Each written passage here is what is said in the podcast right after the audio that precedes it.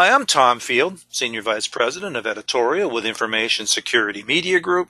My topic today is browser security, and it's my pleasure to be speaking with Peter Arntz, lead intelligence reporter with Malwarebytes. Peter, thank you so much for joining me today. Thanks for having me, Tom. Peter, when it comes to this topic of browser security, what do you find that enterprises and users are commonly overlooking? Uh, well, what consumers and, and uh, end users in the enterprise are both overlooking is, I think, they see their browser as a window to the internet, something they can look at, and information comes in, but no information goes out. And in reality, a lot of information goes out as well. The users only see the pictures and the stories that they looked for, but they don't see the underlying code that is making it happen, but it it is also could be sucking information from them and giving it to the, the people that design the website. And what enterprises also often forget is that legacy systems don't need a browser installed.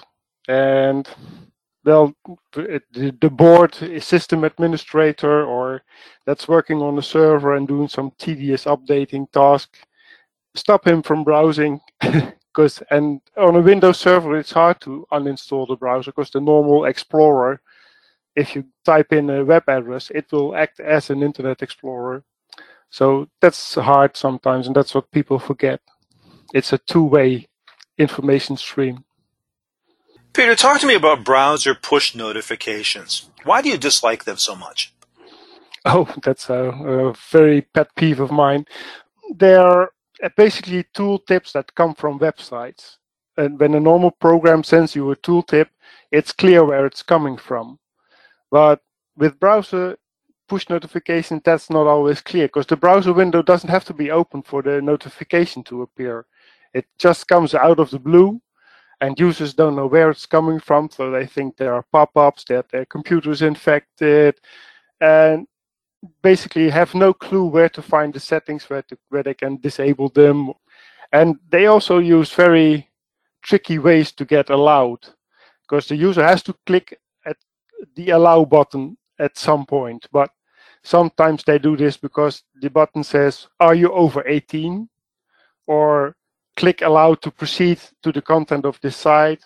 So they don't know exactly what they're allowing. Basically I've never ever seen one that benefited the user. They always benefit the advertiser. Peter, what are the steps that one can take to increase privacy while browsing? Oh, there are lots of things you can do. Basically, you can uh, use a VPN so that you reroute your traffic and it, it can't be tracked back to you. But many people don't like doing that because it it slows down the speed of the internet because well it has to do that extra step so it slows it down a bit. But you also have vpns that uh, work for the browser alone. They you can install them as an extension and they will only reroute the browser traffic so that's one thing you can do.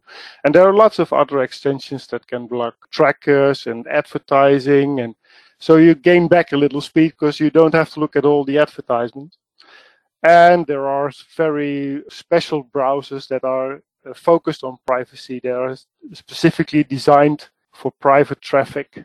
So you can use one of them if, if you're really worried about your privacy online.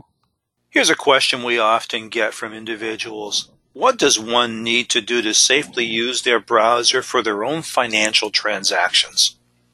what I personally do is, is called compartmentalization you use a separate browser for banking. So I use one that I do for normal browsing and surfing, and I don't have to worry if I click on a link because nothing can can get in touch with my fin- financial transactions because I use that uh, different browser for that, and that one's obviously perfectly secure. And I bookmark my banking sites so I don't have to click on links to get there.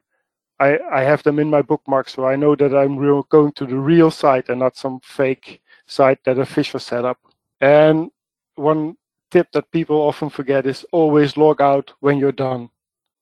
Here's another popular question. Is using one of the less popular browsers a good strategy for security?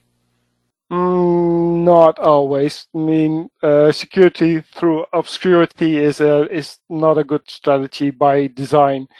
The chances that a, uh, an attacker is after your browser is smaller, but if they get the chance, they'll do it anyway. And the big browsers, they have big money to spend on security, and smaller browsers often struggle to to have better security. And a lot of uh, uncommon browsers are built on Chromium, which is basically the same as Chrome.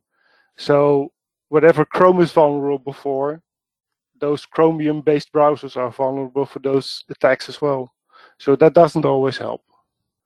And of course, all the extensions in the web store are safe to use, correct? if only I can find a, a, a, new potentially unwanted extension every day and then still miss tons of them. And that's not just advertisers, there are miners, there's real adware, adfrost extensions, and they do their best. I mean, Chrome has instigated that the code in the extension is not allowed to be obfuscated. So if you can't read the code, then the extension is not allowed. Uh, they, Chrome and Firefox have stepped away from inline install, so you can't install them directly from the website anymore. You have to go through the web store, but the web store is not a guarantee that a, a, an extension will be safe. I, only, I wish, but there's a long ways on that. And then there's forced extensions. They keep you trapped on a website until you allow to install the extension or they won't let you go. You have to shut down your machine, or and as soon if you have restore my last session, then that site comes back every time, whatever you do. So there's a and you can't see that from the web store how why the user came there to install it. So that those are usually not really unsafe, but they're more or less extortioned onto the user. Peter, talk to me about Malwarebytes. How are you helping organizations to improve their browser security across the enterprise? Well, we have in the main product, we have the uh, web filtering. We uh, filter uh, IP addresses and uh, domains that we know are pushing PUPs or adware or, or other malware. We also block IPs that are known C2 servers. I mean, the servers that are used by malware, uh, like ransomware, to send uh, instructions to infected machines. We block those, and then we have our own extension that is available for Firefox and Chrome.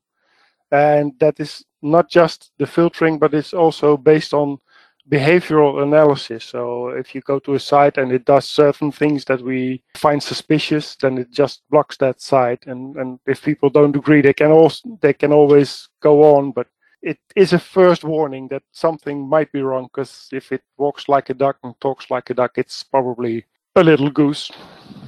Well, very good, Peter. I appreciate your time and insight today. Thank you so much. You're very welcome. Thank you for uh, talking to me. We've been talking about browser security. I've been speaking with Peter Arntz, lead intelligence reporter with Malwarebytes.